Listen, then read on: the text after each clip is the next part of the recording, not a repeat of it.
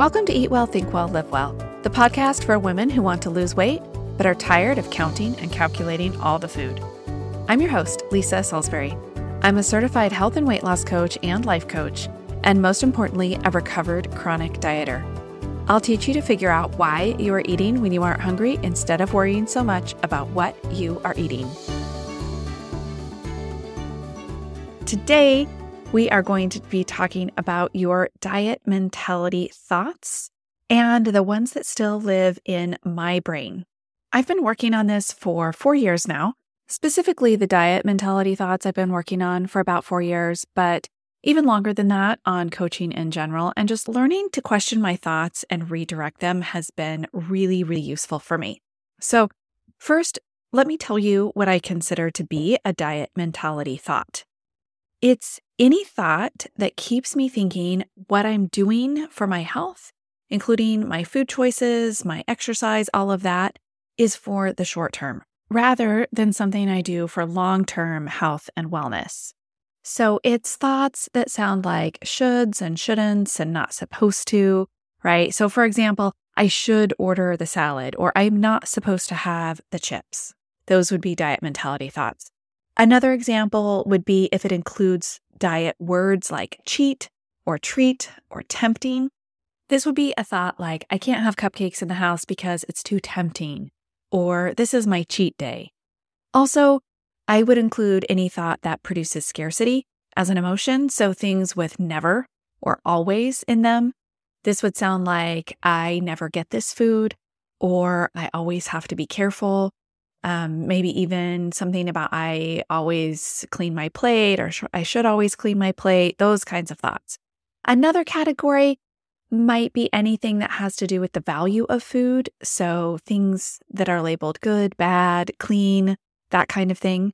So when we say things like, I've been so bad today, referring to having eaten some sugar, or maybe even when you think, I just need to eat clean, that might be the solution those kinds of thoughts. So this isn't if you are saying things like, oh, mangoes are so good, I love them. Like when you're referring to the taste that they taste good, I do that all the time. But more a thought that might sound like apples are good for you because they are lower in sugar than mangoes and mangoes are bad, right? So do you hear the difference between I like to eat them, they are tasting good, and they are um, a good food versus a bad food? So that's what I mean by good or bad. So there are plenty of variations on these thoughts, but those are just a few cues to listen for and that I listen for when I'm coaching. So, diet mentality thoughts are one of those things I listen for with my clients. And I do this because the goal of coaching with me and using intentional thinking to change how you are eating and approaching food is not to feel like you are on a diet. We don't make sweeping changes on week one. In fact, very little changes actually begin on week one. The idea is to make small incremental changes so that over the time you work with me, you get to the point where you want to eat like that for the rest of your life. The goal is to make your lifestyle and personality line up with your body in such a way that you aren't giving up the foods that you like to eat, but rather you are eating them in the proportions that are working for you and you are seeing some weight loss. So now, obviously, you won't be in a perpetual weight loss period. So at some point, your portions will level off. So you will maintain your weight, but your food choices themselves will not really change at that point. Okay. So let's get into some of these thoughts that I still notice that come up for me and what I do about them, because these conversations I have with my brain would not have happened years ago before I learned about coaching. So I want to give you a head start on how you might be talking back to your brain. I also want to make it clear here that I am not trying to tell you this to be like, oh, look how great I am. Like, I'm so good at this thought work stuff and you should be like me. I'm really wanting to show you that as much as I still am working on this, these thoughts will still come up. I had a client ask me recently, like, does this really work?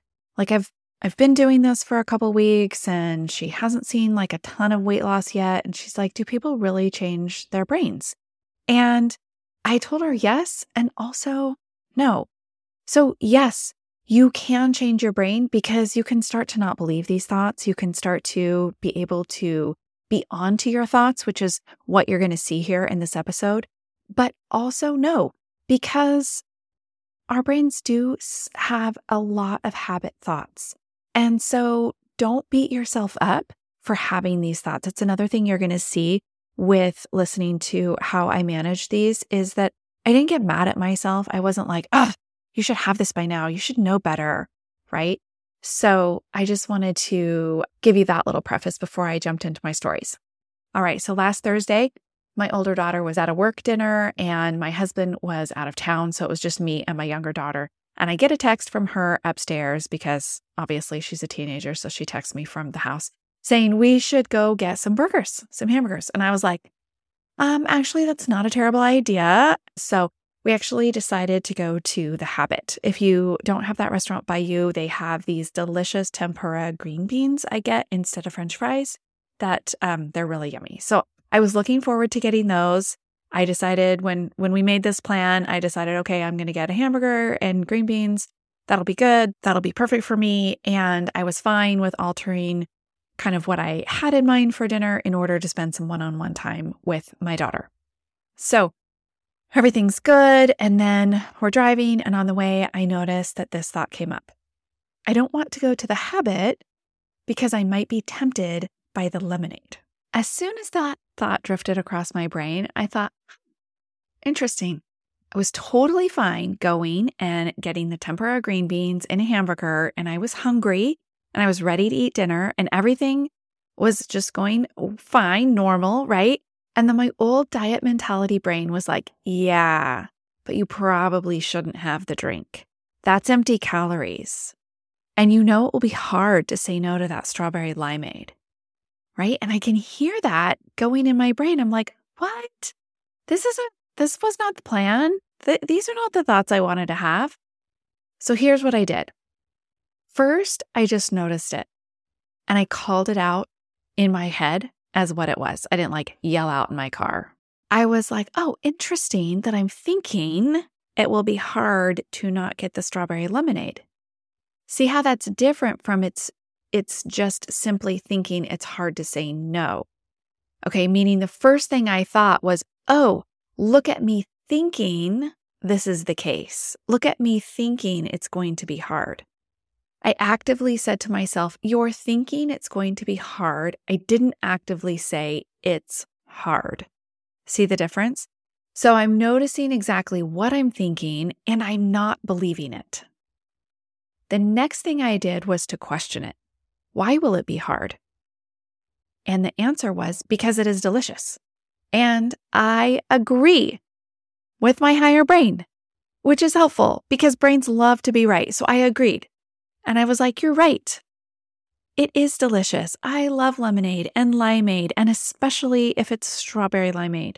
So, of course, brain, you think it's going to be hard because for years, with our diet mentality brain, we had to work really hard to not have these kinds of things that we deemed as unhealthy or too caloric. And like my brain thought, it was empty calories, right? So I agree with my brain which already takes it down a notch. The drama already goes down because when you have your brain, which is sort of like a toddler in there, right? It's like when you agree with a tantruming toddler, they're like, wait, what? I'm right. So right away, the volumes turned down on my on that thought. And then I got more into some questions. And the first one was, why is that a problem? If in fact it is hard to say no to the lemonade or limeade or soda or what have you, if it's actually true that it is hard, why is that a problem? Why is it a problem that it would be hard? And then wait for the answer. The thing is that your diet mentality brain will likely not have a great answer here. She will sputter for a minute and whine and be like, because it's hard, it's just hard. But then your new emotionally adult brain steps in and says, Yes, it might be hard, and that's fine. Because we are learning how to be around food that we desire, but we don't answer that desire every time. In this instance, my true desire, which is to reduce my sugar intake, is what I lean on. I remember, yes, It may be hard because the truth is, I love strawberry lemonade and it is delicious. But you know what else is hard? Getting diabetes. You know what else is hard? Having extra pain from inflammation from sugar. You know what else is hard? Feeling too full and not being able to sleep well tonight and waking up feeling bloated. See how some of those reasons or whys, if you will, are long term such as the risk of long term illness. Some are shorter term, such as the inflammation that occurs in my body from too much sugar over the week. And some are even really extra short term, what's going to happen in the next few hours, for example, with my sleep. It might be hard, but why is something being hard a problem? Now, does this mean I never have strawberry lemonade? Absolutely not. And that's another reason why my brain is wrong. My diet mentality brain also offered me this thought while we were having this lovely discussion on the way there. And that is, we hardly ever come here though, right? As I'm answering my brain with these higher thoughts, like, it's okay if it's hard, all these things. And then my lower brain, diet mentality brain is like, but we hardly ever come here. This is such a common thought. I hardly ever have this one, or it's been a long time since I've had this thought because it's one I've worked on a lot, but you got to be onto your brain with this one. Because even though we agreed with the one about it being hard, I think you should almost always disagree with this one. This is a fast food chain in my town. The idea that I hardly ever come here may be true if you look at my calendar and measure from the last time. But I could swing into the habit several times a week and get strawberry lemonade or limeade if I really wanted to. I could also make it at home or buy some at the store to have on hand. There's so many ways that this is just not true, that we hardly ever come here or we hardly ever get this thing. And you're going to come up against this thought a lot, especially now around Christmas time, because there are treats that just get made around Christmas. But just like the limeade, you could make them at other times of the year. You can get all those ingredients year round. And that's something I talk about more in my Handling the Holidays episode. That's number 15. I'll link that in the show notes because if you haven't listened to that one, it's really helpful for this whole holiday season and it is not too late. These two diet mentality thoughts came up around the same occasion. So, the two main ones I mean is it's going to be hard not to get the thing, and we hardly ever come here. Those two thoughts came up around the same time, the same occasion, in having that discussion back and forth with my lower brain. Needless to say, I will let you know that I did not choose to get the limeade, in case you were wondering. I got water, my daughter got a drink.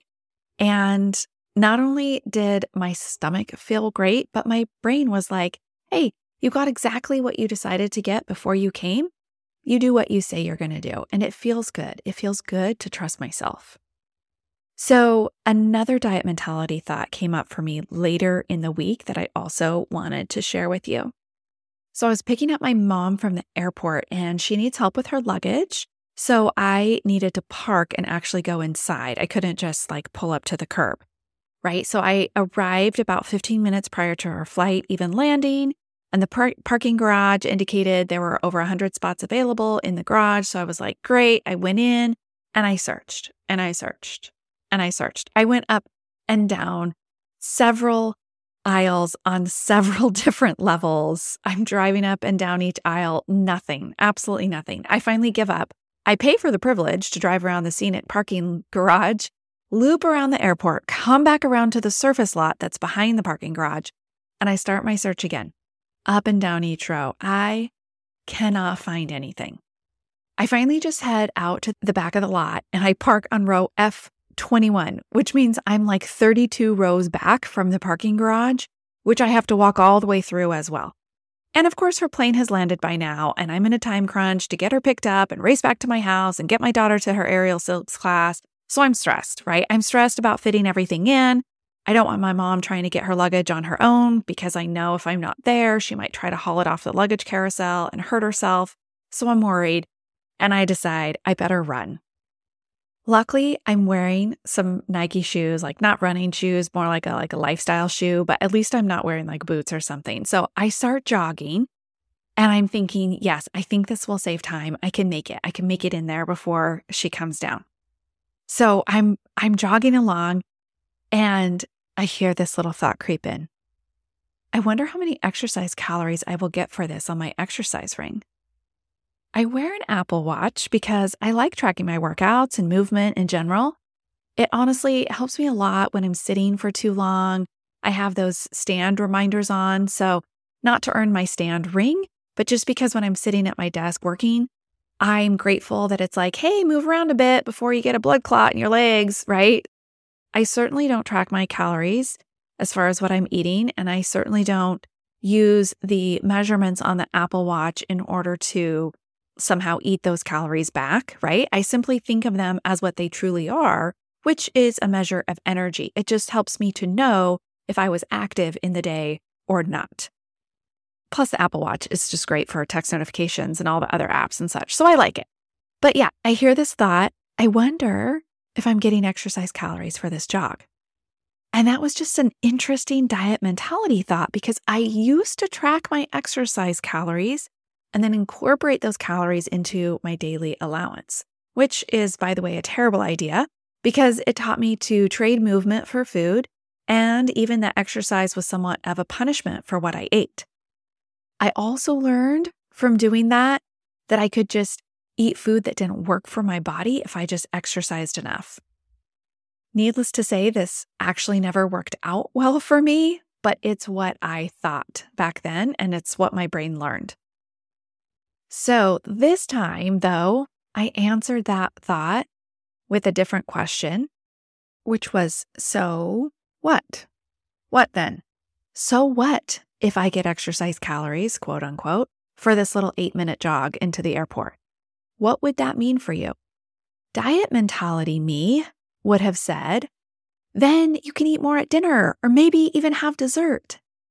But luckily, I did not get into this conversation with my brain this time because my emotionally adult brain was like, oh, nothing, nothing. The answer is nothing. It actually just means nothing, except that maybe the ring will be closed.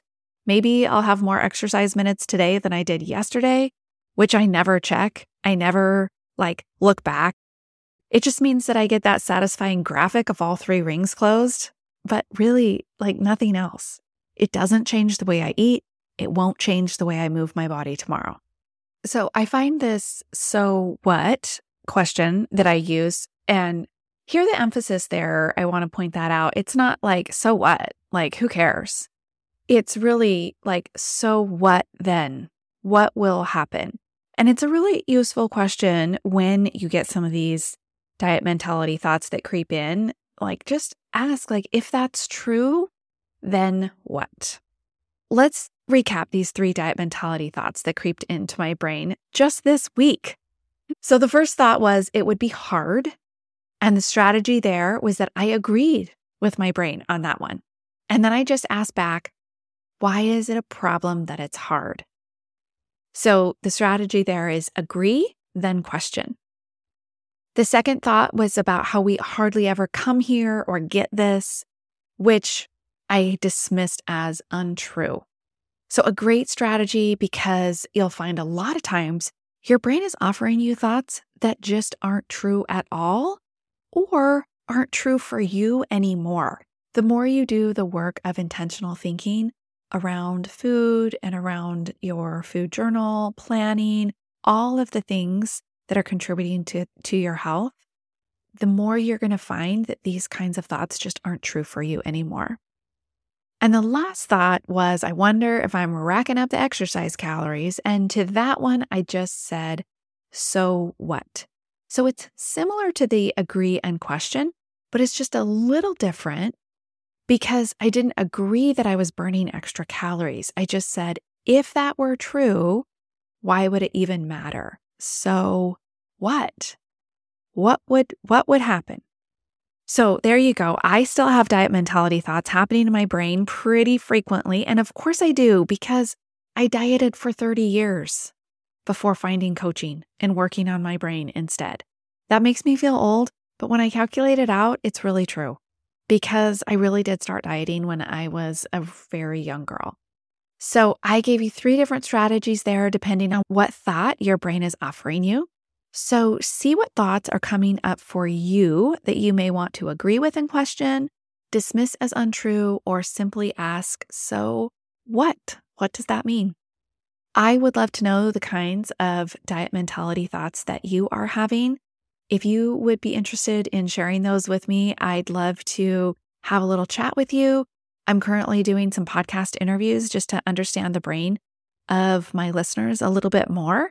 So you're welcome to schedule one of those. It's not a sales call, it's completely different, even than my free strategy sessions that I offer. Those are to see if coaching is a perfect fit for you. My podcast research interviews are just to get to know you, just really to get to know my listeners a little better. Everything from, you know, what you're kind of thinking in diet, wellness, and health space to what kinds of books you read, just so I'm sure to be talking to my exact listener. So if you're interested in that, you'll find that in my calendar to schedule, or feel free to send me a DM with any questions on Instagram or by email. And I will talk to you next week. Hey, thanks for listening today. If you're ready to get some personalized coaching from me, I'd encourage you to schedule a free strategy session. Visit www.wellwithlisa.as.me, or it's easier just to find that link in the show notes. We'll talk about where you currently are with your weight loss goals, and I'll give you some actionable tools you can start implementing right away. Before you go, make sure you subscribe to the podcast so you can receive new episodes right when they're released. And if you're learning something new and enjoying the podcast, I'd love for you to leave me a five star rating and a review. Thanks again for joining me, Lisa Salisbury, in this episode of Eat Well, Think Well, Live Well.